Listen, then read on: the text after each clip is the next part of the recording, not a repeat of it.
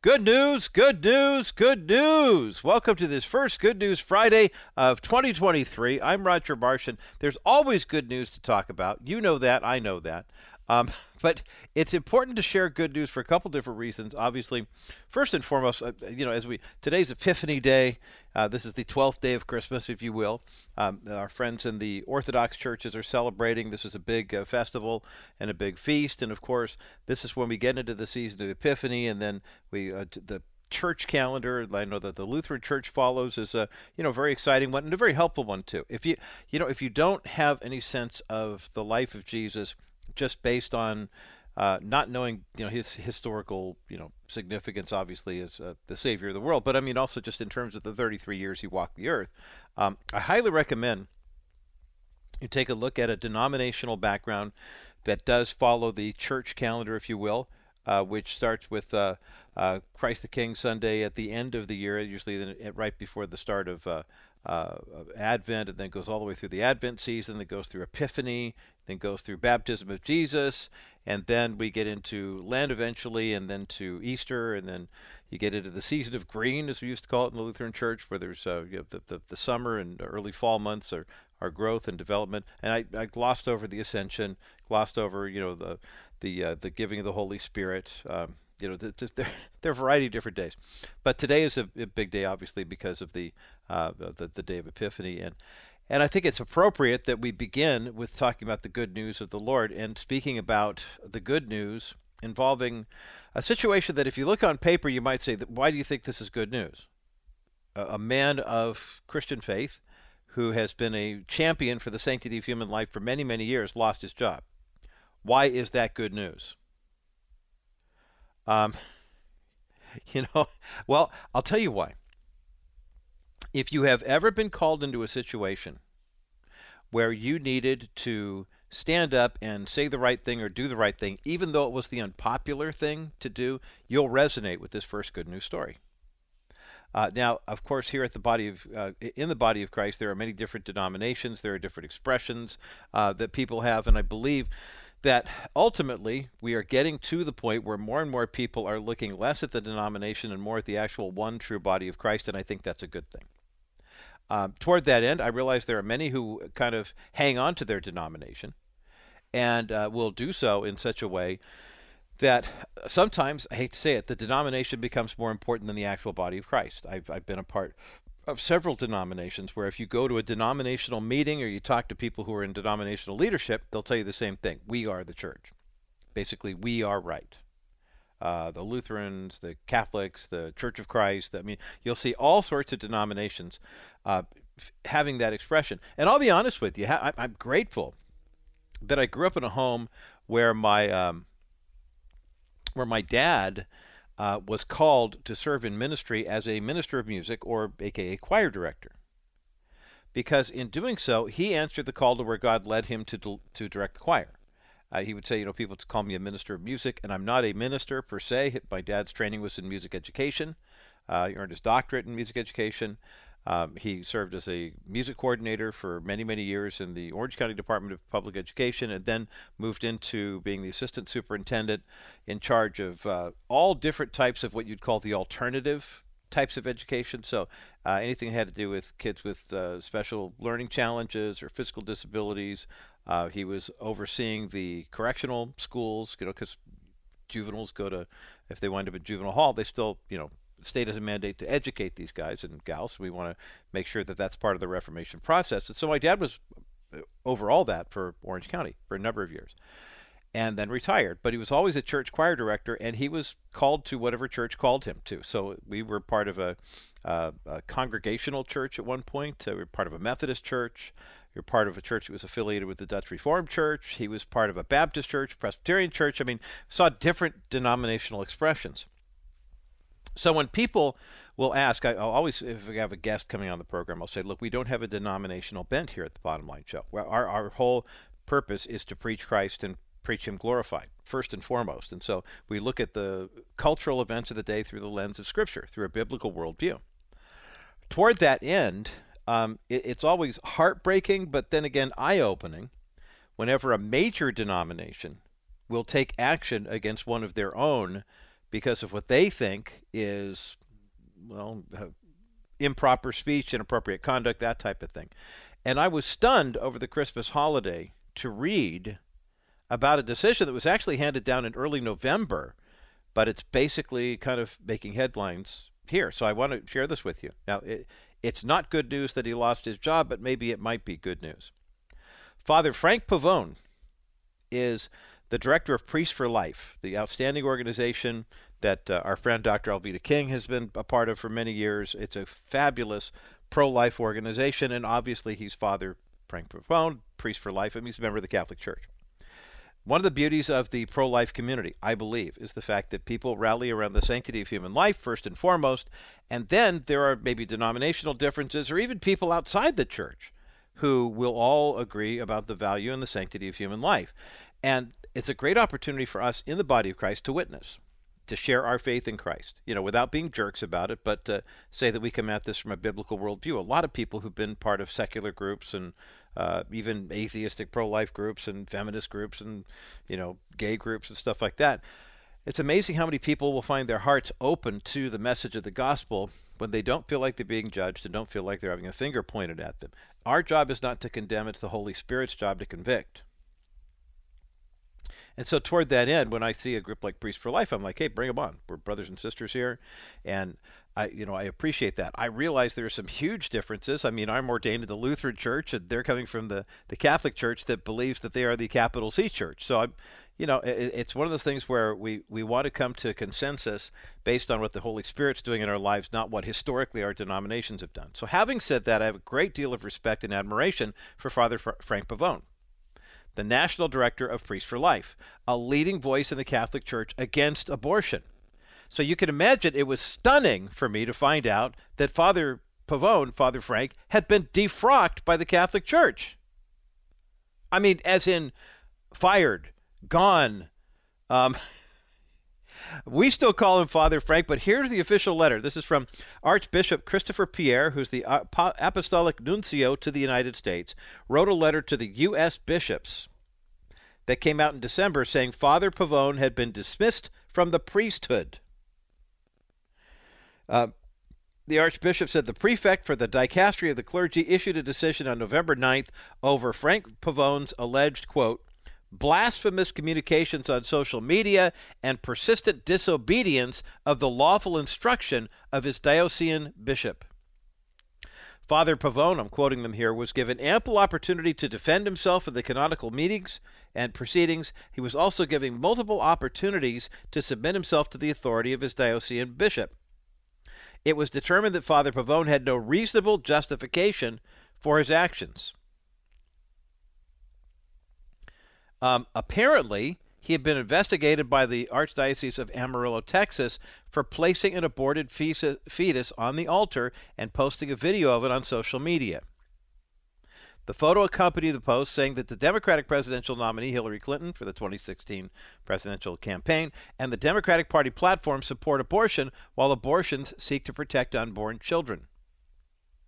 The bishop in Tyler, Texas, Joseph Strickland, wrote on Twitter The blasphemy is that his holy priest is canceled while an evil president promotes the denial of truth and the murder of an unborn at every turn. Vatican, Vatican officials promote immorality and denial of the deposit of faith, and priests promote gender confusion, devastating lies, and evil.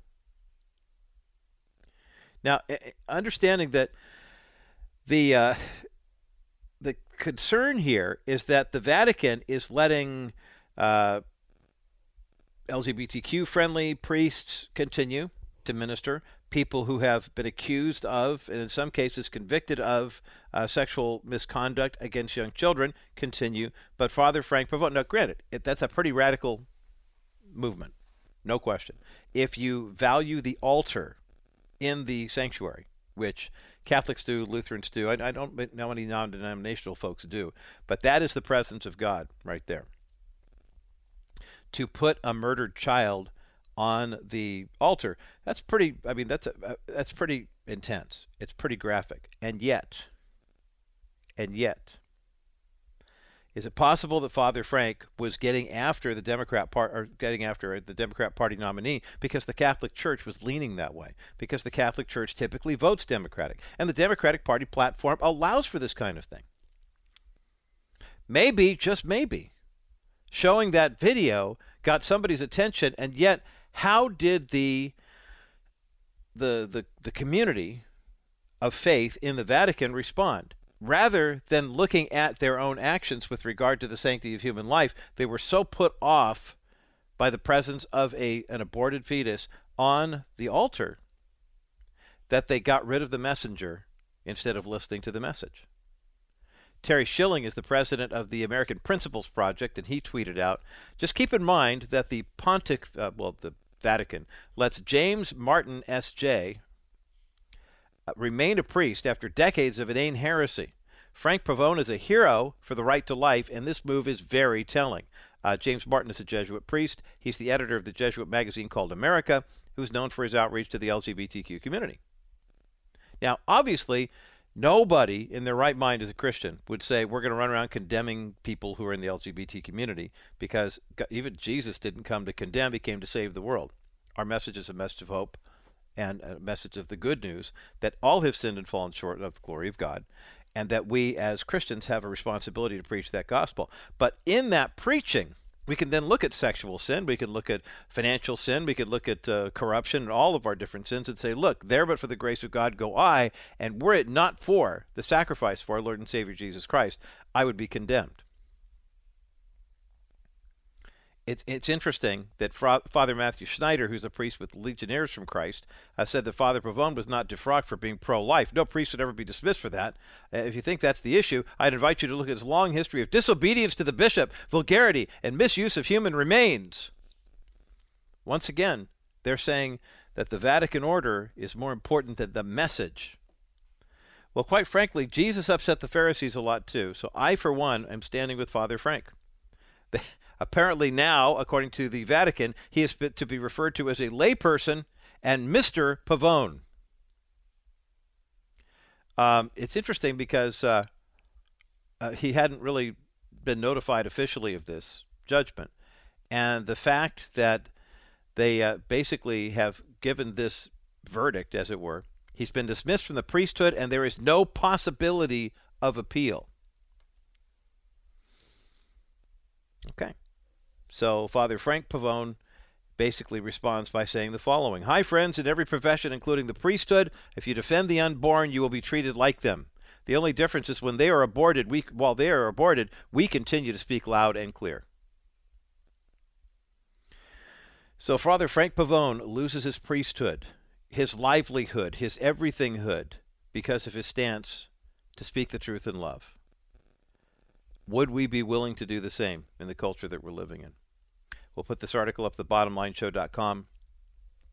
And I wholeheartedly expect that God has more and better ministry opportunities for Father Frank on the other side of this journey. Speaking of on the other side of this journey, it takes a lot of courage to speak the truth. It takes a lot of courage to step out in faith, but it also takes a lot of courage to heal up the wounds that have been done against you. Uh, in a brand new book on this topic, Dr. Tracy Strawberry talks about the courage to heal moving beyond your habits, your past, and your pain. We have a link for the book up at thebottomlineshow.com. Dr. Tracy Strawberry, wife of Major League Baseball great Darryl Strawberry, joins me coming up next to talk about the courage to heal as the bottom line continues. Well, Dennis Wilson is with me today here on the bottom line. I'm Roger Marsh, 800 696 9970, or go to wilson financial.com. There are a lot of people who have been really taking a bath when it comes to stocks this year. Stock market off 25% in some segments, but yet you have a new program that's really designed to help somebody in that situation earn some of that loss back. It's obviously designed to do exactly that. It's a very limited offer on a 16% guaranteed return on your account in an account that in the next two years can never go down. It is a great vehicle to help people who have lost money because of the way the market is. But there is a time limit, is there not, Dennis Wilson? People have to act now. The 4th of January, you have an additional, I think, 30 or 60 days to get the funds in because some of these IRA accounts take a while to move. But yes, the initial application and declaration that you want to start the account needs to be signed by 1 4 of 23. Well, this is a golden opportunity. Go to wilson-financial.com, 800-696-9970, or go to kbrightradio.com forward slash Wilson Financial. One of the questions that Jesus asks people a lot in Scripture is, do you want to be healed? Do you want to be made well? And I know that a lot of times we go through tough seasons and we uh, sustain some really serious hurts. Um, people wound us badly. Uh, sometimes we wound ourselves. And the question then we have to ask is, how are we going to get past the habits that force us into these types of bad decisions, these seemingly no win uh, propositions that we have. Uh, joining me today here on the bottom line is an expert who's going to help us out, Dr. Tracy Strawberry, international speaker, author, CEO. And yeah, if you recognize the last name, she's also the wife of that guy who used to play for the Dodgers and the Mets. And I'm talking about Darryl Strawberry, of course. Tracy's latest book is called The Courage to Heal Moving Beyond Your Habits your past and your pain. And we have a link for the book up at thebottomlineshow.com. Dr. Tracy Strawberry, welcome to the Bottom Line Show. Roger, thanks so much for having me. Thank you. Let's get the 800 pound gorilla out of the room first. Uh, who spotted who first, you or Darryl? I spotted him from across the room. Yeah. I spotted him from across the room, yes. Uh-huh. And uh, we had a mutual friend there, and they just happened to be holding my car keys. Mm. So when it came time for me to leave, they were sitting right next to Darryl, And when I asked for my car keys, then Darryl stood up and asked me to stay. mm, I love it. I love it. I was talking to a counselor friend of mine one time, and I asked her how she and her husband met. And she said, Well, basically, I chased him for a year until he caught me. And I thought, well, that's a good way to describe. a good way to describe it. But uh, you guys have been married, but twenty years or so. I mean, you've got a nice, lengthy marriage. Yes, seventeen. Yeah. Seventeen. Very. Yes, yes. I love it. And, have, and, yeah. And, he's your biggest fan, which I, I we're going to get into the book here. But I love the endorsements. I love the way he's always, you know, hyping you up on social media. And I think it, it's so encouraging to see husbands and wives, you know, just kind of cheering for each other, especially when you've had you know, past experiences that uh, that could have easily drugged you down and kept you from achieving what God had for you. Yes, yes, he's amazing, and God has done such an incredible work in him, and um, you know, but God is no respecter of persons when it mm-hmm. comes to salvation and His power, Amen, and His love. And Darryl, I just we are we champion one another, but it wasn't always like that, mm-hmm. Roger. And people will learn in the book that um, because of sin unhealed wounds, mm-hmm. habits of addiction. Uh, we both have addiction in our past, and many people don't know that about myself. And my addiction to drugs and alcohol was so severe that I lost custody of my three sons. Oh, my. And yes, when they were younger. And um, that's the power of unhealed wounds in our hearts. And that's the power of living our lives separated from God and living our own way. And one of the things that I am very clear about addressing in my book. And of course, it's living apart from God, but it's unhealed wounds. People don't realize the power and damage of an unhealed heart, mm. bitterness and brokenness and things that happen to us and how they express themselves and cause great destruction in our lives. Mm-hmm, mm-hmm. I'm talking with Dr. Tracy Strawberry today here on the bottom line. The book she's referencing is The Courage to Heal, Moving Beyond Your Habits, Your Past, and Your Pain. And we have a link for the book up at the thebottomlineshow.com.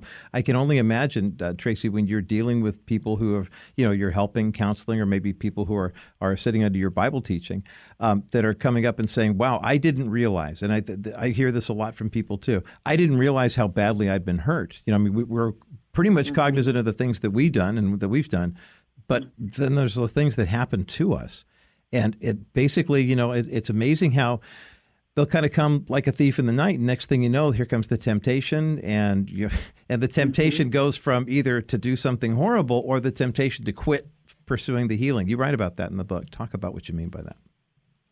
Yes, I do. And God created the soul to never be satisfied. And that's because mm. He never wants us to get tired of doing His work for Amen. Him. Amen. He planted eternity in our hearts. So that's that's His purpose for us. But then the enemy comes in through his his strategies and choices that people make. And hurts can be afflicted upon us through other people that are very damaging. I give examples in my book. For example, I was molested when I was eight years old, mm. and that's a severe. Mm-hmm, yeah. That's a severe break in the plan of God. I like to call them breaks because it's easy for people.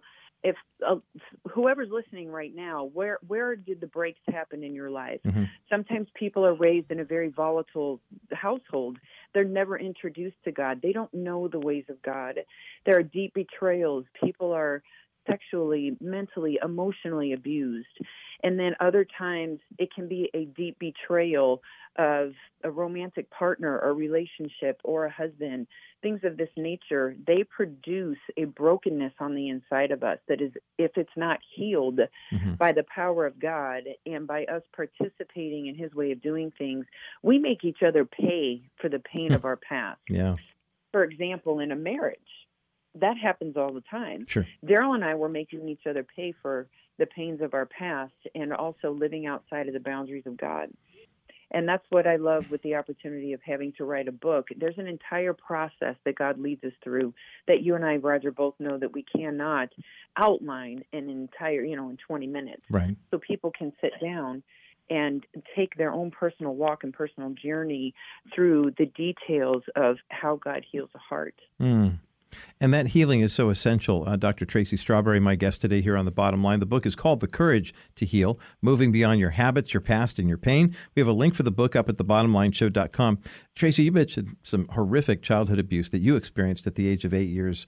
And I, I, I, can't imagine what it was like to not only live through that, but then to try to process it with your eight year old mind, you know, which, which doesn't have a full mm-hmm. understanding of, of everything that was happening to you. As you get older, I, I, mm-hmm. I talk to a lot of people, they're in their 30s, their 40s, maybe even their 50s, and they've experienced a similar type of trauma and they can't just quote unquote get over it, get past it or whatever.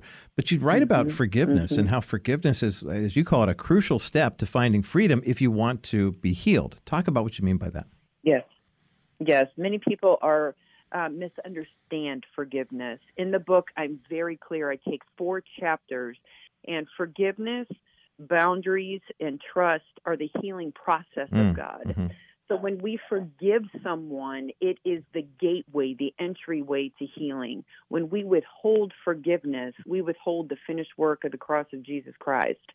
So every benefit that Jesus died to give us is hindered and is held back because when we forgive, we're giving God full permission. We're giving the Holy Spirit full permission to come in and do His deep work that only He can do. And also, Jesus is the only one. Jesus paid the price. He accomplished forgiveness. Mm. We do not work on it. We do not accomplish it. It is something we freely give and freely receive. And Tra- There's a concept that I go ahead. No, i go keep keep going. I just wanted to add something kind of to underscore what you just said about forgiveness. But please continue because you're in a role. Mm-hmm. There's a, a phrase that I use in my book. I use one sentence to outline the difference. Jesus commands us to forgive immediately because he doesn't want it to create bitterness in our heart that turns into such a wound, that turns into addictions, that mm. turns into anger, mm-hmm. that turns into adultery, that turns into these expressions of darkness that harm ourselves and others. So, what I tell people is you can say, I forgive you, but I do not trust you and we may have to navigate this relationship now with specific boundaries so that I can protect my heart while this healing process is taking time. Forgiveness is immediate, mm-hmm. but trust takes time and is rebuilt. Healing takes time and boundaries are established when someone is stuck in a cycle of sin and they just can't seem to get past the I'm sorry, I won't do it again, but continue to do it again. Boy, I love the way you describe that. Tracy Strawberry is talking about her new book called The Courage to Heal Moving Beyond Your Habits, Your Past, and Your Pain, which we have a link for up at the thebottomlineshow.com, and talking about forgiveness, which is instantaneous, but then trust has to be rebuilt, boundaries have to be set. And what I was going to uh, share just a couple of moments ago, I'll underscore it here now. The fact fact that for us in the body of Christ, so many people who have professed faith in Christ are living, you know, God honoring, Christ centered lives, and yet they've got some healing that needs to happen. We forget that forgiveness is the essence of our relationship with Jesus. I mean, when you get right down to it, if God did not love the world so much, He didn't send His Son to pay the penalty for our sins so that we can be forgiven of our sin. That's the core of who we are yeah. as Christians. So for us to under, if we can understand that, then we have to understand that yes, if you something did in fact happen to you that's horrible, you you need to be forgiving, but the trust will have to be rebuilt, but the boundaries will have to be in place. and that's where the transformation happens. And it's such a an eye-opening revelation that's been hiding in plain sight for a lot of our listeners, I'm sure. Dr. Tracy Strawberry, my guest today here on the Bottom Line. The book is called The Courage to Heal: Moving Beyond Your Habits, Your Past, and Your Pain. We have a link for the book up at thebottomlineshow.com, and yes, we will be giving away a copy at the end of the conversation. More of this dialogue in just a moment as the Bottom Line continues. Life insurance will never replace the person you love, but that money can help you get through life when it feels impossible. When your life insurance claim is denied while you're already dealing with so much, you need someone on your side. Stephanie Cover of Cover Law used to work for the insurance companies. She challenges and understands the way insurance companies think. Hire Stephanie to file a life insurance appeal while everything is still fresh in your mind. Don't let the insurance company get away with greedy behavior while you're in mourning. Stephanie Cover will do everything in her power to get you the financial protection which was promised to you as a beneficiary of the policy. The money from the life insurance proceeds can supplement your income so you can support yourself throughout the process of bereavement. Save Stephanie's number or call her now at 877 214 4935. That's 877 214 4935. Or you can fill out a contact form at kbrightradio.com slash coverlaw. Stephanie Cover. She knows the other side. Welcome back to the bottom line. I'm Roger Marsh. Dr. Tracy Strawberry is my guest today here on the bottom line. And as I, yeah, I want spring training to start, so I asked Tracy to come on, and we're talking. We got a lot of baseball talk today. That's all I have to say about that. Tracy Strawberry's brand new book is called The Courage to Heal Moving Beyond Your Habits, Your Past, and Your Pain. And we have a link for the book up at thebottomlineshow.com. I have not one, not, this is going to sound, for it's one, two, strikes, you're out, right? And take me out to the ball game. Well, I have one, two, three copies of Dr. Tracy Strawberry's book to give away, The Courage to Heal. And I'd love to uh, get them to you. Uh, 800 227 5278. 800 227 5278. 800 227 5278 is the number to get you through to the bottom line. Again, Dr. Tracy Strawberry, who knows a thing or two about healing and forgiveness and bad habits and what happens if you have a past that can kind of follow you around like gum stuck on the bottom of your shoe. Her book, The Courage to Heal, will be a big help for you, especially here at the start of the year. The Courage to Heal by Dr. Tracy Strawberry, moving beyond your habits, your past, and your pain. The link is up at thebottomlineshow.com. Three copies to give away.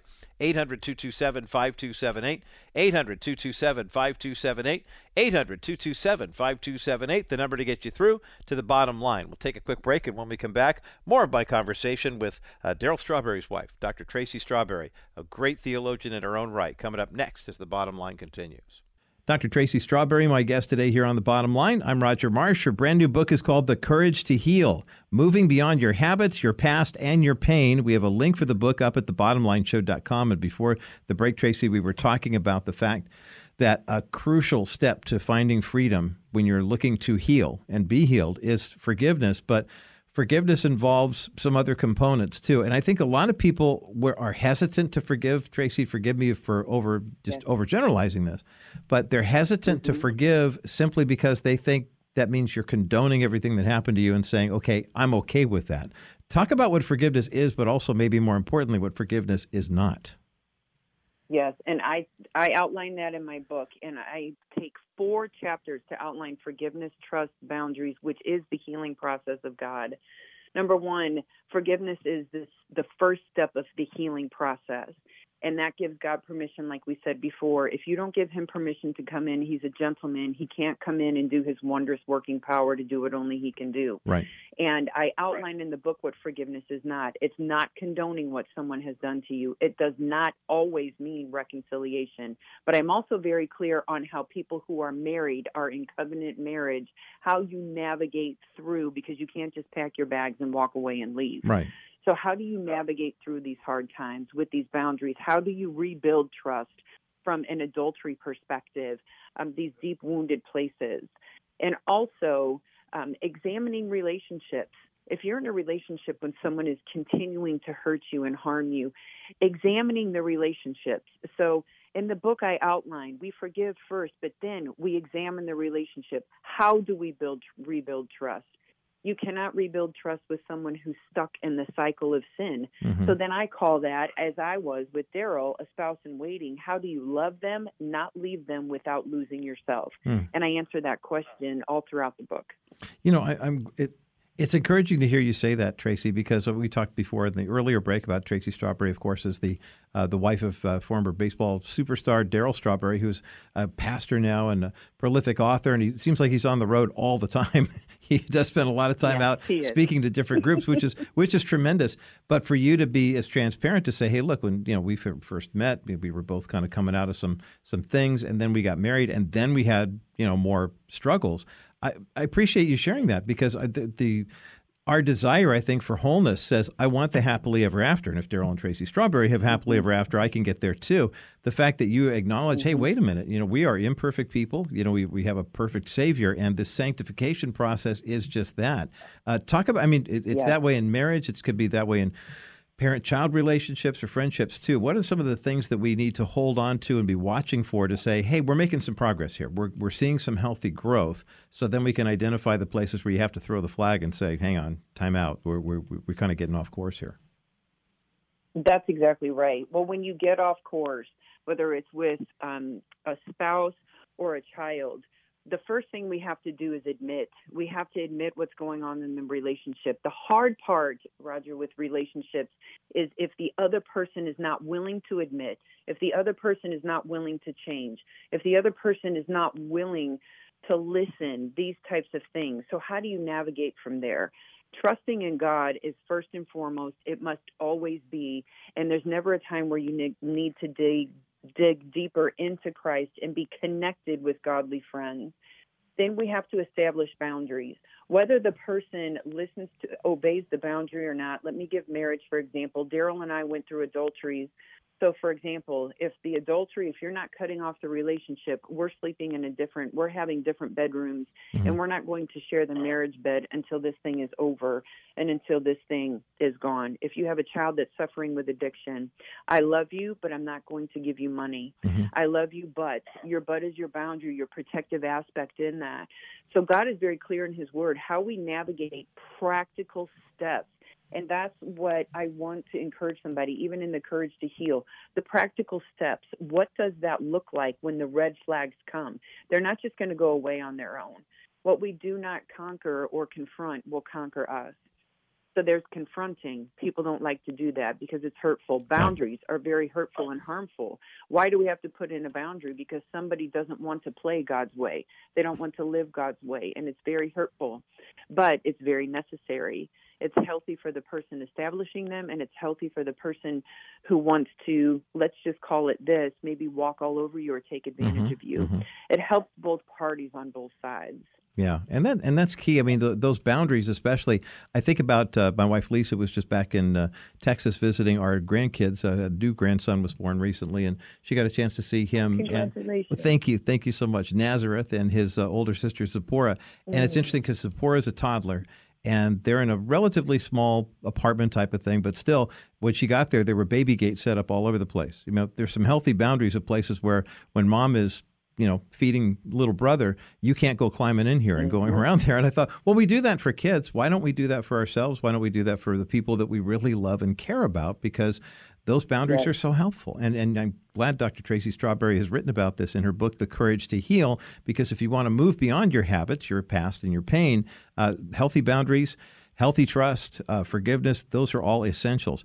Um, you talk about habits and past and pain, Dr. Tracy Strawberry. Talk about the habit part, if you will. I know that there's kind of a movement in our culture right now on the secular side that says, well, you know, that's just the way I am. That's just I was born this way. You know, I have these tendencies. That's just kind of what we do, et cetera. Like don't don't give me a bad time about the way I like to act. As Christians, of course, we know there are certain behaviors that say, well, those might be habits, but we need to break them. Uh, what what what do you recommend we do in terms of bringing that thing into the light, or helping somebody else, maybe you're in relationship with, who needs to bring that in the light as well? Absolutely. Well, there's a difference. Many people will just say, well, just pray. Prayer is one part of the step, but what we're talking about here are patterns. Patterns need to be broken and they need to be changed. And prayer gives us power, but patterns, breaking the pattern is our participation in changing our habit and living by the word of God. And the Holy Spirit will empower us to do that. The habits for me, such as alcoholism or living a promiscuous lifestyle, there was a time in my life too where I had same sex attraction. And I just thought, I'm going to love the way I want to, and nobody's going to tell me mm. how to do anything. Let me just address that for one moment. Sure. The reason why there's such a difficulty between the two addiction is very clear. The devastation is great. The pain is awful. It's like a category five hurricane coming through. You can see the destruction when you talk about same sex attraction, like somebody tried to talk to me about, what you're doing is you're trespassing on my view of love. I'm not hurting anybody. This is love. You're talking about the way I love. I'm not hurting anybody. Surely God is not opposed to love and a healthy love to where no one's hurting each other. And that's where I had to come to grips with what the Bible said about love. And I had to trust that God alone was going to change the desires in my heart. Mm. So, what I'm hearing as a person that was struggling with same sex attraction for a time in my life is you're telling me I cannot love. You're removing my opportunity. You're telling me I have to go through life without love. And that's not what we're telling you at all. And when I trusted God and I trusted His ways and I safeguarded my life, and I stopped looking at certain things and stopped entertaining certain lifestyles and I guarded myself from the temptations and I trusted God and went deep into God. He eradicated that desire in me and then now I was able to experience the fullness of who God created me to be originally. God does not create us in sin. God created mm. us in his image and likeness and we are perfect in his image and likeness. Sin enters into us and distorts the desire and that's what happens the desire is distorted it's i call it an affliction it's something we don't ask for mm-hmm. it's an affliction it's not something that we ask for but it can and will be eradicated by the power of god if you'll just trust them mm. Man, that is you're, you're, preaching now, and I love the power of your words, uh, Tracy Strawberry. The book is called "The Courage to Heal: Moving Beyond Your Habits, Your Past, and Your Pain." We have a link for the book up at thebottomlineshow.com what do we look for? I mean, in terms of a measurement. Now we got about 90 seconds left in our time together, and your your final chapter in this book about open doors, endless possibilities, the new you. Uh, I love the way you said, "Hey, look, we're still going to have desires. We're still going to have attractions and things that you know that motivate us. The question is not necessarily sure. to not have desire; it's to have godly desire. You know, and to move forward. How do we know we're getting it? How do we know it's really taking root? Absolutely. Well, when you read the Bible, it gives us, first of all, the instruction, the guideline, which is so powerful and so amazing. So we don't have to guess what's right and what's wrong. The Bible decides sin, or excuse me, defines sin. So we know what's wrong. So then, God, help me be right.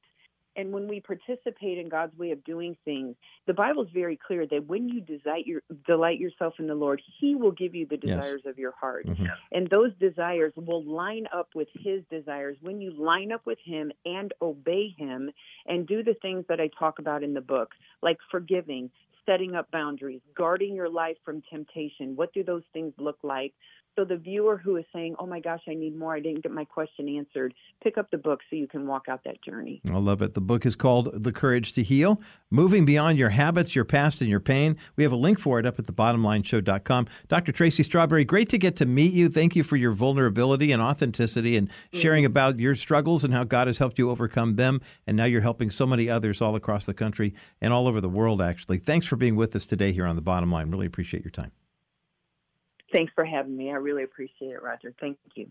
Well, what a great way to kick off our first Good News Friday of the year. Dr. Tracy Strawberry has been my guest today here on The Bottom Line. That book, The Courage to Heal, Moving Beyond Your Habits, Your Past, and Your Pain, is up at thebottomlineshow.com. And as I said earlier, yeah, I know it's kind of a corny cliche because I love baseball, and we've got a very there's a baseball theme running throughout today's Good News Friday edition of the Bottom Line Show. Uh, Dr. Tracy Strawberry, of course, the wife of uh, MLB great Darryl Strawberry, and the uh, just a, they're what a dynamic ministry team they both are with their their passion for evangelism. Darryl doing men's ministry all over the country all year long, and Tracy with her ministry in recovery and healing. Her brand new book is called The Courage to Heal Moving Beyond Your Habits, Your Past, and Your Pain. We have a link for the book up at thebottomlineshow.com, as I mentioned, and we have three copies. So this is the baseball part, Worth one, two, three strikes. You're well, one, two, three copies of the book, The Courage to Heal by Tracy Strawberry, available for you right now as giving away our first big giveaway on Good News Friday for the first Good News Friday of 2023. 800 227 5278. 800 227 5278. 800 227 5278 is the number to get you through to the bottom line. Three copies of the book, The Courage to Heal, by Dr. Tracy Strawberry. One of them has your name on it, and we would love to place it in your hands. 800 227 5278, the number to get you through to the bottom line. As we continue, more good news involving a Christian who was being uh, kind of hamstrung by the media and the unpopular opinion in the, in the secular world, if you will, that we understand to be uh, part and parcel with the religious discrimination that a lot of Christians are experiencing these days. But pro life advocate Kirk Cameron uh, is making headlines yet again. You'll recall that a couple weeks ago I shared with you that Kirk has a children's book out and he's been trying to get into public libraries and be able to read his new faith based children's book. Well, of course, the reception that he received was less than stellar because, you know, he's a Christian and it's not a drag queen and he's not promoting some kind of pedophilia or whatever else people are doing. I want to talk about the language that's being used to slander and discriminate against Christians. Why it's important for us to recognize and not engage in it directly necessarily, but to keep putting the pressure on and following what God would have you do. There's an update of the Kirk Cameron case that you'll find very positive. We'll take a look at it coming up next as the bottom line continues. You know the old expression, a picture is worth a thousand words? Well, if you're an expectant mom and you go to a pregnancy health center that is in partnership with Preborn, one picture can say way more than that. And that picture I'm talking about is an ultrasound picture. Every donation that goes to Preborn goes to providing ultrasounds for women who are expecting children and they want to know what all of their options are. When you call 833 850 BABY right right now. You give a gift of $28 that provides one ultrasound. But if you give a gift toward the purchase of an ultrasound machine, now that's a $15,000 investment, but every ultrasound machine can do 250 ultrasounds per year and lasts a minimum of 10 years. That's 2,500 ultrasounds uh, available to women right now. Think of all the babies, thousands of babies' lives that will be saved by your donation to preborn right now. Call 833 850 BABY. 833 850 BABY. That's 833 850 2229. Make your best donation right now $50, $100. Maybe you want to give $15,000. It's completely tax deductible. We've had a couple of bottom line listeners step up and do just that. 833 850 BABY. 833 850 B A B Y. That's 833 850 2229. Call Preborn right now. Welcome back to the Bottom Line Show. I'm Roger Marsh. Uh, Good News Friday edition, the first one for 2023. And uh, Dr. Tracy Strawberry, our first guest for the year, uh, has a brand new book out called The Courage to Heal Moving Beyond Your Habits, Your Past, and Your Pain. There's a link for the book up at thebottomlineshow.com. And Dr. Strawberry has graciously donated three copies of her brand new book for a giveaway for our purposes today. So, one, two, three strikes. You got three chances to win when you call 800 227 5278. 800 227 5278. 800 227 5278 is the number to get you through to the bottom line. A couple weeks ago here on the Bottom Line Show, I talked about Kirk Cameron, the actor. Uh, we've been talking about the pro life community this hour with the shocking news that Father Frank Pavone, I'm still going to call him Father Frank, uh, the Catholic uh, diocese, well, the diocese, the Vatican on down to the Diocese of the United States, has basically defrocked him. He's been stripped of his title, father. Uh, he's actually been he's he's Mr. Pavone now. He basically out of a job. He still has his work with Priests for Life, but he took a very shocking step back in 2016 when Hillary Clinton was running against Donald Trump.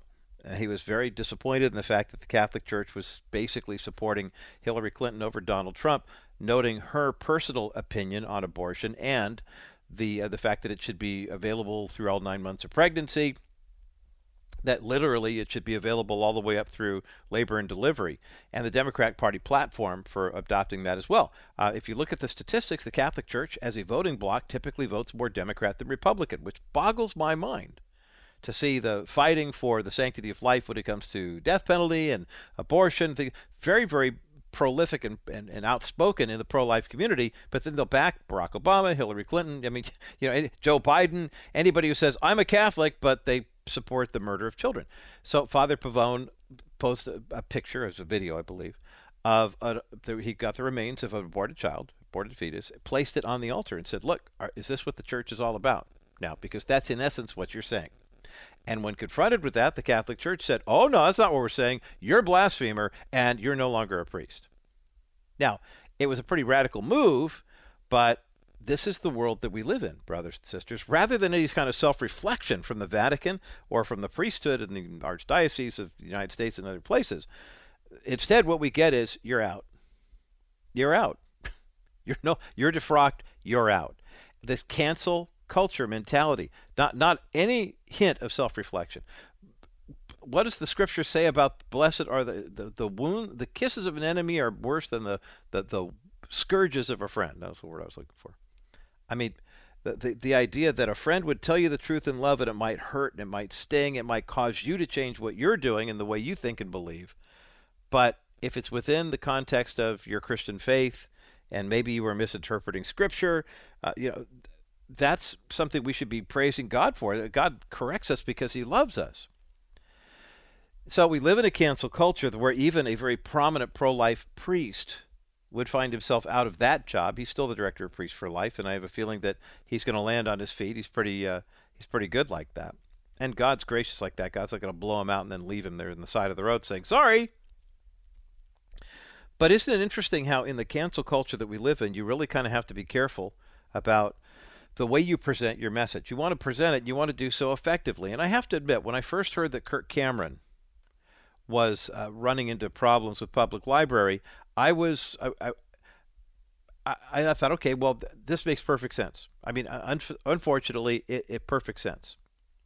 Here, here's the deal: you had 50 different public libraries who had hosted drag queen story hours before, and to this day, can anyone explain offer a good explanation. Next time someone says, You're a hate filled homophobe for not supporting these drag queen story hours, let me ask you the question Why is it so important for men dressed in these outlandish costumes that are obviously feminine, cross dressing, to read stories about cross dressing and LGBTQ ideology to young children without parental supervision, without even parental notification, and without any sort of influence from the outside? The left the champions the hey, let's go, uh, let's all show up at uh, Brett Kavanaugh's house and we tell him we don't want him to pass Roe versus Wade and we're going to threaten his family and all. that. That's fine. That's civil disobedience. That's the American way. But the minute a bunch of Christian parents show up at a drag queen story hour in Austin, Texas, for example, what happens? Antifa is called out with full riot gear to keep these parents away, and the LGBTQ activists, who are so welcoming and inclusive, applaud the use of military force to keep parents who are just asking questions like, why is it so important for you to read these stories to kids? Well, because we know there are a lot of gay kids out there and we're trying to help them come to terms with their sexuality. Really? Are, seriously, really? Ask your five year old grandchild, who is a boy, what the difference is between a boy and a girl. He's not going to tell you, well, I don't know, because there's 73 different gender options he's going to say, Well, I got one and she doesn't. I mean, I hate to put it any crasser than that, but that's the essence of who we are as human beings. And yet, when you put these stories in the minds of children, all of a sudden they start thinking, Well, wait a minute, maybe I, I'm. I don't. I'm not so. Well, maybe. I mean, gosh, I don't know. I don't know. You know why you don't know? Because you're five and you don't have any reasoning skills like that yet. And the LGBTQ activists know it. So picture this, if you will. Kirk Cameron has a new line of faith-based books for children and said, well, okay, if you're going to do drag queen indoctrination hour, how about Christian indoctrination hour? Oh, no, we can't do that. Separation of church and state, that's too dangerous. We wouldn't want them hearing about God and the Bible. Uh, bring in Dragzilla to tell them about, you know, whatever else. I mean, for crying out loud. So Kirk Cameron went public and said, look, I tried to get into 50 different public libraries. Every single one of them was one that had a drag queen story hour at some point. And every single one of them said no. Even though they had these drag story hours when he was asking why they would have them. Well, we celebrate the diversity of opinions.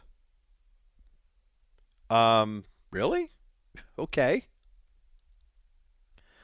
So his book series is called As You Grow. It's published by Brave Books, and apparently now the actor was able to hold two different speaking engagements one at the Indianapolis Public Library in Indianapolis, Indiana, and the Scarsdale Public Library in Scarsdale, New York, that happened last week. The reason why they went ahead and did this was, quite frankly, um, because he said, I'm willing to take legal action. That's what it boils down to. That's what it boils down to. The fact that legal action is now a requirement to get anything like this on a faith based level to show up. Um, he recently gave an interview to CBN's FaithWire, and I want to show you the guts of what Kirk Cameron uh, discovered during this whole process and why 50 libraries turned him down, but two finally said, okay, just don't sue us. We'll talk about the importance of taking legal action when your religious rights are, are being challenged. We'll talk about that coming up next as the bottom line continues. Welcome back to the Bottom Line Show. I'm Roger Marsh. Good to have you along on this first Good News Friday for 2023. And uh, congratulations to our brother in Christ, Kirk Cameron. Uh, he didn't win one of the books we're giving away, by the way. We're still taking your calls till the top of the hour 800 227 5278. Dr. Tracy Strawberry's book, The Courage to Heal Moving Beyond Your Habits, Your Past, and Your Pain. She is the wife of now evangelist and former MLB great Darryl Strawberry. And this brand new book is up at thebottomlineshow.com. Three copies that we're giving away 800 227 5278. 800 227 5278. 800 227 5278, the number to get you through to the bottom line.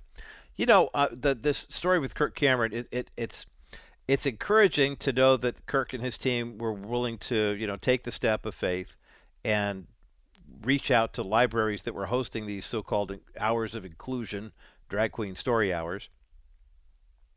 But it was amazing how many of them, like one, for example, um, the Raman Show, or, excuse me, Rochambeau Public Library in Providence, Rhode Island, told Brave Books, Kirk's publisher, uh, we're going to have to pass on running your program in our space. We are a queer friendly library and our messaging does not allow, align. What happened to open and inclusive and diversity? And no, they just said, you know what? Here's the deal. Uh, we like the gay people coming here and doing their stuff. We don't like the Christians coming in, so we're going to discriminate against you. A public library actually had the courage to say that, thinking that they wouldn't face any legal action. Well, Indiana Public Library in Indianapolis, and uh, the Scarsdale Public Library in Scarsdale, New York said yes. And last week, Kirk had his, his readings. And I'm grateful that he did. I'm also grateful for organizations that are taking the stand and and, and, and running these uh, these types of campaigns and saying, look, we will stand in the gap for you. Our friends at Alliance Defending Freedom are doing that. This is the world's largest organization committed to protecting religious freedom and free speech and parental rights and the sanctity of life and marriage and family. And whenever there are people who are facing challenges like this, now I don't know if Kirk Cameron had to enlist the team like an Alliance Defending Freedom, but ADF is working with College of the Ozarks right now on their battle in the Eighth Circuit Court of Appeals against the Biden administration and their definition of, you know, wanting to present the biblical marriage as the standard, and College of the Ozarks, a private Christian school, private Christian university, and the courts keep ruling against them. Alliance Defending Freedom is going to fight and fight for an appeal for the decision by the Eighth Circuit Court of Appeals to hold them back. You know, and it's easy for us to look back and say, well, good for you, Kirk Cameron. Good for you, College of the Ozarks. You know, good for you, Laurie Jones. Good for you, Jack Phillips, everybody who's doing that. But what happens when this starts to happen in your world? What happens when your church is impacted? What happens when your son or daughter's Christian school is impacted? What happens when the knock literally comes on your door and your freedom is threatened? That's why I urge you to support Alliance Defending Freedom right now. A gift of $100 or more helps Alliance Defending Freedom protect those God-given freedoms against these uh, these unconstitutional overreaches by the government. And quite frankly, this is why they can defend their clients without the clients having to pay. And isn't it nice to know that if you were ever in a situation like this, or I was, that we could contact Alliance Defending Freedom and they would stand in the gap for us without any charge for us. Go to CrawfordMediaGroup.net. That's CrawfordMediaGroup.net. Give a gift of $100 or more and let Alliance Defending Freedom know that you support the work that they're doing to protect our God given freedoms against these unconstitutional overreaches by the government. CrawfordMediaGroup.net is where you can make your donation right now. It's completely tax deductible. Or call 877 367 6461. 877 367 6461. Hey, let's take a quick break here for our friends at KCBC. Enjoy the rest of your day, and Dr. Uh, Rabbi Schneider is coming up next. For those who remain on the network, I mentioned we were talking baseball. How do you stay focused when life is filled with all sorts of distractions? How can you get a distraction detox? Billie Jauss is going to talk to me about that coming up next as the bottom line continues. Well, a special guest joining me today here on the Bottom Line Show, and we're going to talk about distractions. And the thing I love about this book is uh, it's called Distraction Detox. Is Billie Jauss and I have been getting to know each other here, and we've been so distracted we haven't wandered into the studio actually start the recording yet.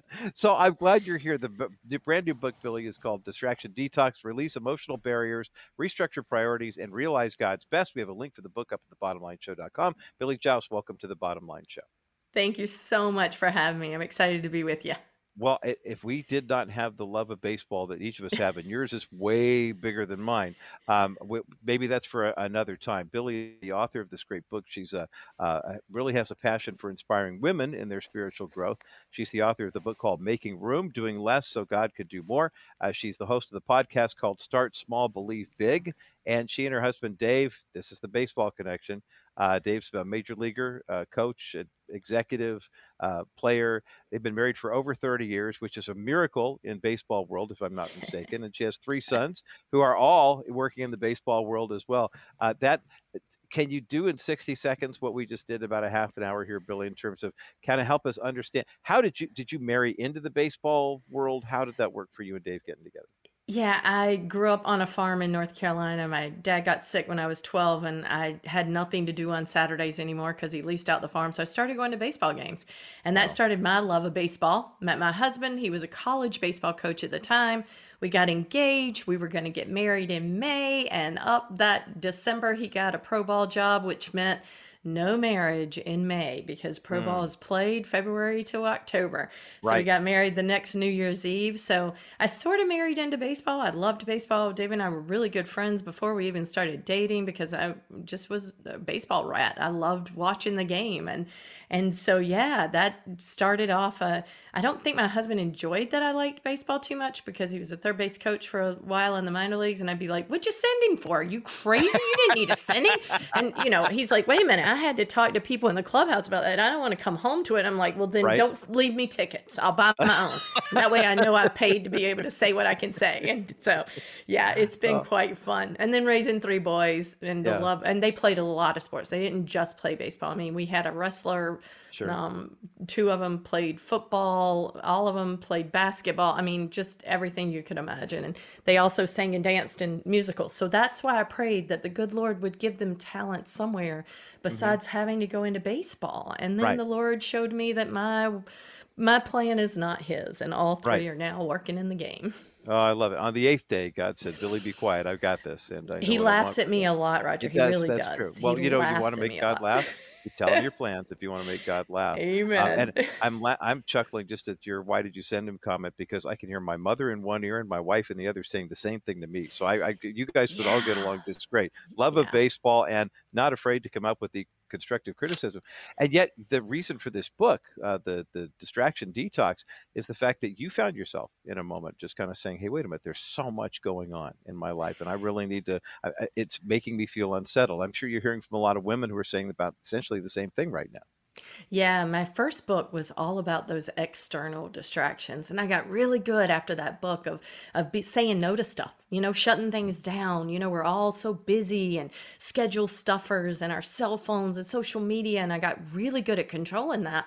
But I really went into a place of doubt and discouragement that I didn't expect because I hadn't gotten control of the emotional toxins, those mm. distractions within my own head that kept me far from where God desired me to be. I thought I could take over my time and, and mm-hmm. get everything exactly where it should be. But I think in 2020, we all realized that even if our schedules weren't full, our thoughts were still going fast forward. Yes. And I had started working on this book before that. I'd really found myself in a time of unsettledness, doubt, discouragement.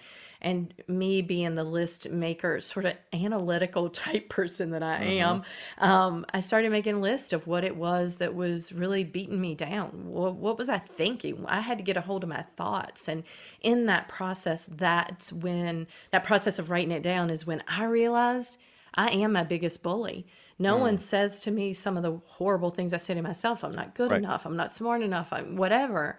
And so that's where it all started with this book. Mm. Billie Jauss is my guest today here on the bottom line, and we're talking about the distraction detox, releasing emotional barriers and restructuring priorities and realizing God's best. We've got a link for the book up at the bottomlineshow.com. Before we get into the acrostic for detox, which is so very, very helpful for men as well as for women, let's talk yes. about your faith journey because you really you talked about, you know, most anybody can do that kind of how do I re- prioritize my time and fight this on the outside. On the inside, though, that's where you take a look at your heart. And I can imagine yeah. for people who aren't saved, it's much more difficult to do an emotional detox than it is for someone who is. Talk about your faith journey, Billie. What, what's that been like for you? Yeah, I grew up going to church, and it was more of a, I, I equate it to a country club setting where you show up, you say hi, right. you leave, you don't take it with you. You know, it's just a, a, a club you go to. And I grew up in that, but I served in my church as a young um, kid, and I'd listened to a lot of sermons, and I really had a deeper spiritual connection than I had been taught or encouraged to have. Mm-hmm. And in high school, we used to go, I grew up in eastern North Carolina, and there was a river where the black churches would go out and baptize people, and we'd go sit on the bank and watch it. And I just felt like, Lord, this is this is what I want. I want a yeah. faith like that. I want to love Jesus like they do. And ended up going to some some um, more charismatic Christian type churches, holiness churches, and with some friends, and just the altar call came and I felt like the Lord was pulling me and pushing me both at the same time to the altar. And I gave my life to Christ. But without having discipleship in my life, I fell mm-hmm. away from the church. I, sure. I just wasn't, I didn't know how to grow. I didn't know how to stay that way. But I was always very spiritual and prayerful. I, like I said earlier, I made God laugh a lot. I made him scratch his mm-hmm. head a lot. I made him, you know, tusk, tusk me, girl, that's mm-hmm. not the way to go a lot. um, but I stayed close to Jesus. And then honestly, David and I were married 10 years and our marriage was a wreck. You alluded to mm. it earlier. Baseball is not easy on a marriage. Right. And it wasn't anything horrible that happened in our marriage. It was just he was growing in his career and I was chasing my kids and growing as a mom. And we really grew miles and miles apart, spending so little time together. And I went to a counselor and she said to me, When is the one time in your life where you felt the most peace? Mm-hmm. And I said, When I gave my life to Jesus, you know, when I was a teenager and, and going to church. And she said, You need to go back to church. Well, the funny part of that story is we were in a part of the United States that atheism is a big part of that area. And mm-hmm. this psychologist was an atheist. She had, you know, not been yeah, very open about spiritual things and uh-huh. And she told me to go back to church. Wow. Now, Jesus can use anybody in right, any right. way uh-huh. to uh-huh. pull you back to him. And in that moment that she said it, I said, "You know what? I do. I need to go back to church." And that just started a journey of me in self reflection of not only going to counseling and trying to fix me, but building my relationship with Jesus and reading the Bible for the first time in my life, opening a Bible and seeing what God was saying and relating that to my life. And I didn't tell David about it, but he started going to counseling with me and he saw changes in me. And one day he sat down and he goes, Hey, what is wrong with you? And I'm like, oh, lots. That's why I'm going to counseling. And uh-huh. he's like, no, there's something different. And I want to mm. know what it is. mm. is. Mm-hmm. And I told him, I said, we've been going to church and, you know, with the kids and me, because a baseball guy, they don't get right. to go to church on Sundays. Sure. They right. have baseball chapel, and baseball mm-hmm. chapel is an awesome organization in the in the clubhouse that, that gives them a Sunday service. But David wasn't going to that because he was busy. He's busy building his career, doing what he needed right. to do.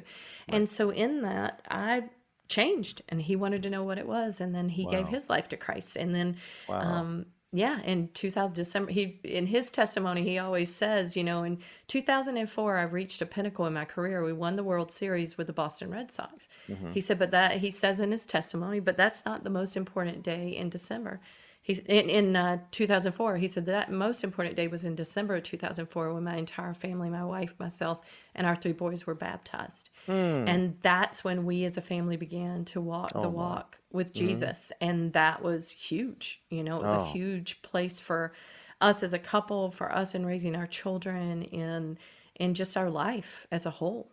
Oh my goodness, I'm wiping away tears. That's. I mean, and and here's what makes this so special. I'm an Angels fan I still remember Dave Henderson in 1986. Yeah. Okay, so the fact that Dave got a World Series ring with the Red Sox, even I'm happy for him. You know, and I Yeah. shouldn't be on the baseball side, but Well- spiritually, as my brother in Christ, I think it's phenomenal. I, It's- what, what a It's phenomenal because so many people play this game and and Yeah. and work in this game for so many years. There are Hall of Famers that never got World Series rings, Mm, you right. know, and to Mhm. have one is like unbelievable. That is Yeah. amazing. So yeah, I'm proud of him. He's worked Yeah. hard and Well- he's done some great things. And I love God's sense of timing too to say, okay, here they're breaking the curse, you're getting a ring, this is the pinnacle, but the best is yet to come. And uh, we're going to take a quick break on that note. Billie Jauss is my guest today here on the bottom line. Her book is called Distraction Detox Release Emotional Barriers, Restructure Priorities, and Realize God's Best. We've got a link for the book up at the thebottomlineshow.com. Rest assured, at the end of this conversation, we'll be giving away at least one copy of this book as well. So make sure you're ready to dial in for that. On the other side of this break, I want to go through this acrostic that uh, Billie's come up with to help women who, uh, in particular, but I think guys can benefit from it too. Uh, take a look at these emotional distractions, internal distractions, and find out how you can detox and then really start living the life that God has called you to live. More of my conversation with author Billie Jauss in just a moment as the bottom line continues. Well, Dennis Wilson is with me today here on the bottom line. I'm Roger Marsh, 800 696 9970, or go to wilson financial.com. There are a lot of people who have been really taking a bath when it comes to stocks this year. Stock market off 25% in some segments, but yet you have a new program that's really designed to help somebody in that situation earn some of that lost back. It's obviously designed to do exactly that. It's a uh, very limited offer on a 16% guaranteed return on your account in an account that in the next two years can never go down. It is a great vehicle to help people who have lost money because of the way the market is. But there is a time limit, is there not, Dennis Wilson? People have to act now. The 4th of January, you have an additional, I think, 30 or 60 days to get the funds in because some of these IRA accounts take a while to move. But yes, the initial application and declaration that you want to start the account needs to be signed by 1 4 of 23. Well, this is a golden opportunity. Go to wilson-financial.com, 800-696-9970, or go to kbrightradio.com forward slash Wilson Financial. Billie Jauss is my guest today here on the bottom line. By the way, that's J A U S S if you're a Scrabble player or if you're Googling along at home. And uh, we've got a link for her brand new book up at thebottomlineshow.com uh, Distraction Detox, Release Emotional Barriers, Restructure Priorities, and Realize God's Best. And we've got this acrostic about detoxing that uh, I think will be a, a big benefit to you. I have to ask you before we get into it, though. I mean, you get nothing but five star ratings for this book. When is your baseball book coming out? People keep asking if you figure out what I should write about baseball. Let me know because I Okay. fight with that a lot. I'll bet. I'll bet. I Well, it's can't- such a big. I can't tell a lot of stories over the years Mhm. because we'd probably be banned from ba- No, I'm joking, but you know, I always Well, tell the- my boys, do not burn bridges. So Right, if I, you know, I've got to mm-hmm. figure out the right baseball book. So if you have Sure. any ideas, let me uh, know. Oh, well, just get get ten trusted friends who are in baseball world who are names that people would recognize. Find ten principles. We'll write it together. We'll have Love we'll it. have a great time. Let's Love take a look. You, you mentioned before the break that your first book eh, dealt with distraction detoxing in terms of the things that happen on the outside. The you know Right. managing the phone, managing the schedule, that type of stuff. And there are lots of resources, and yours is great. What really got to you to write this book was the fact that you said, "Hey, wait a minute. There's some stuff that's going on on the inside. You know, and this is more of a spiritual, emotional type of thing." So let's walk through what the detox means. The first uh, talks about the internal distractions. Yeah, the first, so I did when I was, I said earlier about making the list of those uh, emotional toxins, I call them, eh, that I was having. I found that it was falling into a very clear process that I was going through with these. I didn't want to stay stuck in the emotional toxins. So the D is determine those internal distractions. What are those emotional toxins that are holding you back? And then we move into evaluating those emotional barriers. Because if we don't evaluate them and figure out maybe where they came from or why we continue to, to talk about them, we can't, and also to feel the feel of it, because these are real feelings. You mm-hmm. know, if you think you're not smart enough to do something, that's a real feeling that there's a loss there. Well, why do you feel that way? We, so we go through that. And then we move into, because I never want to stay stuck, right? We want to move out of it, terminating that toxin so we can hear God, trust Him more, and go where He's calling us. And then I go into the O, which is outlining a plan. Like I said earlier, I'm a pretty analytical process type person. Yeah. And this is that process that we go through where we outline a plan because we can throw a dart at a wall all day long, but if there's not a true target, we'll never hit the target. So we need to outline what it is so that we can identify those uh, best things that God is desiring us to do. And then the X is execute the plan. I often say going from outlining the plan to executing the plan is going from being a potato chip Christian to a walking Christian. A potato chip Christian sits on the couch eating their uh-huh. chips, saying, Lord, uh-huh. work in and through me. Lord, Right, do right. whatever you want to do with me. Uh-huh. But you never move off the couch. And my mm. thing of it is take that bag of chips and start walking. Let's mm-hmm. go. And so that's where we execute that plan. Yeah, I, I, I the, I've never heard that term before, and I, I, I think it's unique to yours.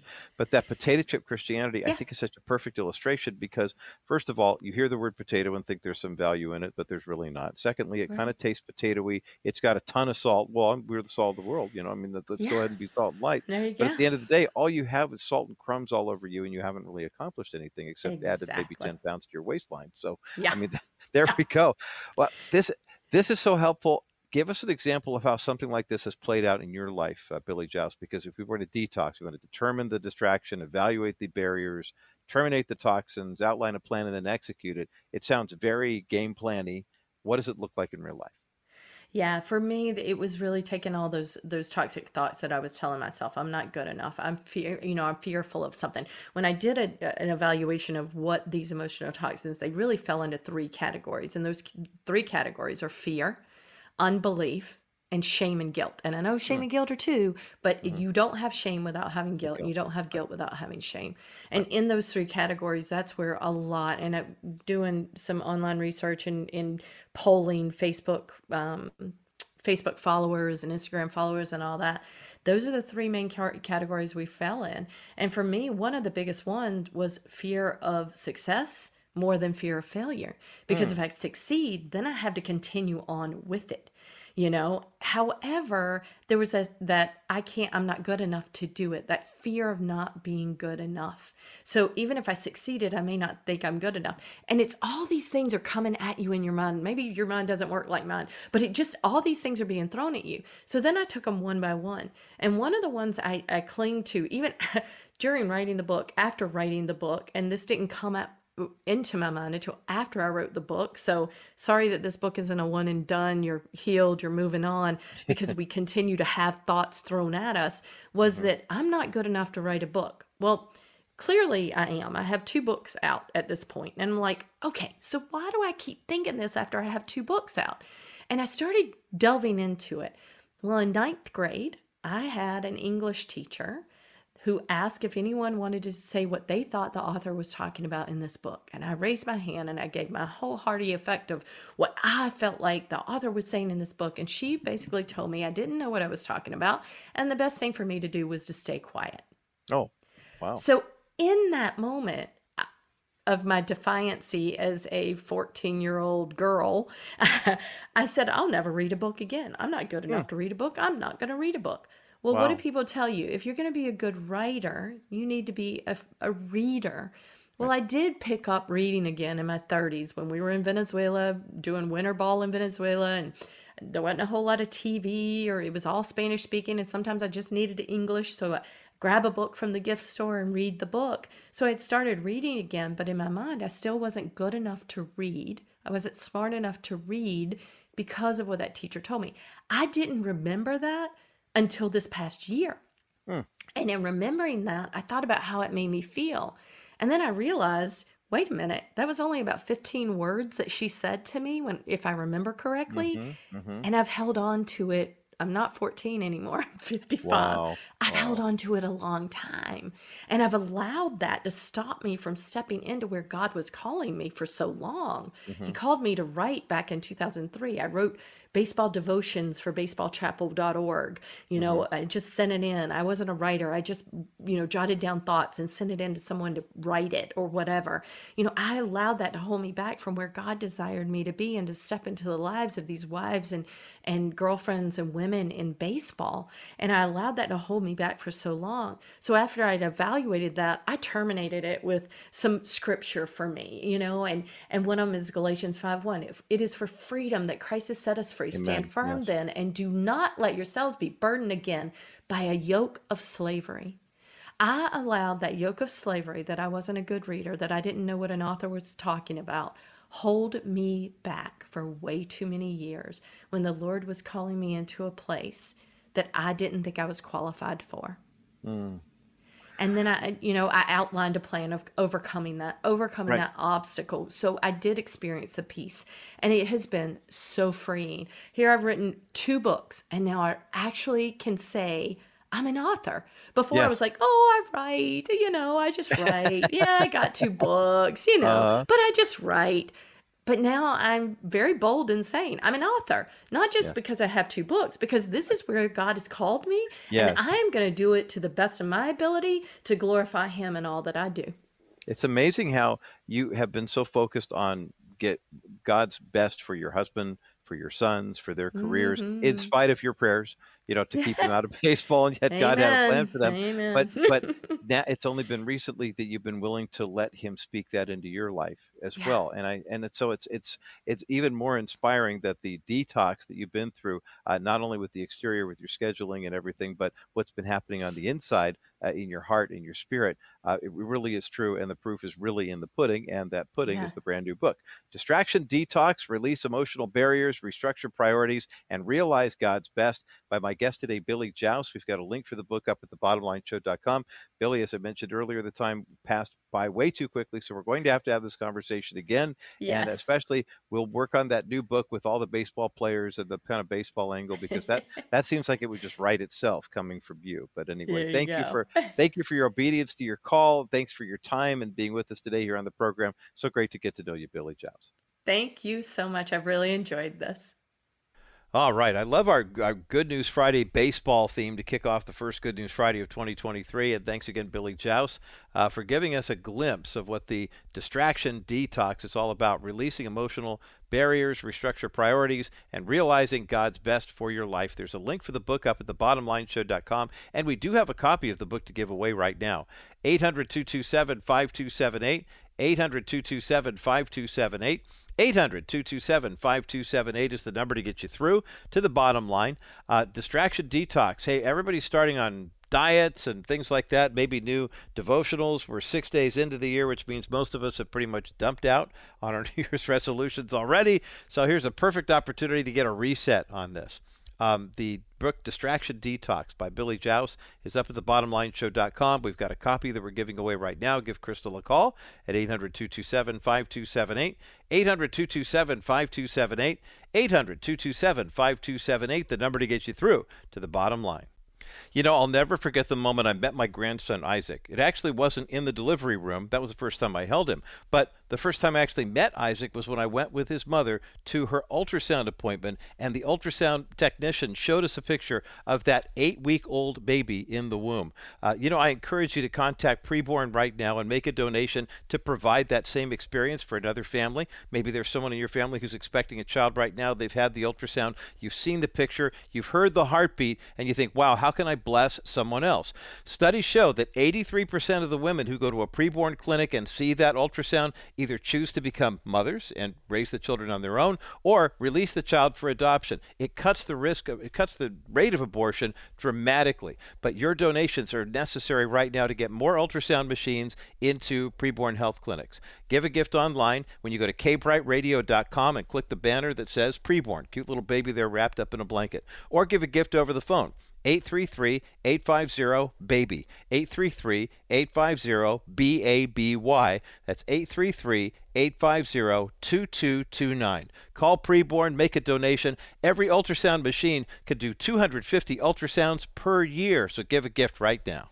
My thanks again to uh, author, speaker, and baseball wife Billie Jauss for joining me today here on the bottom line. Uh, Billie's husband Dave has been a major league coach for over 30 years, and they've lived in 15 cities in their 30 years together, raising three sons. They've been to Venezuela, been to the Dominican. They serve a, a number of different ministry outreaches there, but she's written a book that will help all of us here at the start of the year keep our priority on what's important and to literally detox from the distractions in life. Her book is called Distraction Detox Release Emotional Barriers, Restructure Priorities, and Realize God's Best. We've got a link for the book at thebottomlineshow.com. Got a copy of the book we're giving away right now at 800 227 5278. 800 227 5278. 800 227 5278. That's the number to get you through to the bottom line. When she talks about, when Billie talks about these, uh, the need for detoxing in certain areas, uh, she really is talking about this is an internal, not external. It's not just about saying, uh, put the phone on the charger at nine o'clock and don't watch TV after 10. It's, I mean, those are all good things to do to help you with your sleep and your rest, et cetera, et cetera. But she's talking about the internal barriers, if you will, the things that you carry around in your mind and in your heart. And, uh, and she's, it's for women, but I think it's a big help for guys too. Literally, you determine the, the internal distractions, you evaluate the emotional barriers, you terminate the toxins that you hear and trust, and then you outline a plan to identify God's best, and you execute the plan. Uh, this is really just a question of how do we make the plan and you know you plan your work and work your plan as the case may be but in the same way Billie Jauss has done this and understanding as a baseball wife uh, dr tracy strawberry uh, also understands that as well and uh, you know it's it, i love the fact that both of these women have this professional sports background because of their husbands and yet god is using them today to speak to each of us in terms of uh, you know finding the courage to heal and moving beyond habits and uh, uh, the past and pain to and deal with the things that happened behind, deal with things that are happening right now, and then to move forward. Um, as we make this new year, a year that I think is a time to dedicate ourselves to our Heavenly Father, Lord God, I just take the final moments of our time together here on this Good News Friday. We celebrate here on this day of Epiphany, the 12th day of Christmas, as it were. Uh, we celebrate the gift of your Son. We celebrate the gift. I've heard that spoken so many times by so many people from all different Christian denominations, but uh, the gift of Jesus Christ is you saying to us, I love this world that I created and I want to redeem it and I want to restore it. And the first place we have to restore is to make a way for the reestablishing of a relationship between you, God, and us. And the birth of Christ leads to the death and resurrection of Christ which leads to ultimately us spending eternity with Him. For anyone who's going on a pilgrimage right now where it feels like they're kind of in exile, their, their, their faith doesn't feel good, that their church kind of blew up, or maybe they moved to an area, maybe they're in a new life situation without a partner they've had for many years. And, and I just pray, Father, that you would give peace and direction to all those who are wandering that lonely road. But for those of us in the body of Christ who are beginning to see more clearly that you're bringing us all together as one body, help us to enjoy that celebration, help us to enjoy that unity, and to show that unity to all the world. In Jesus' name we pray. Amen and amen. That is the good news, and that's the bottom line.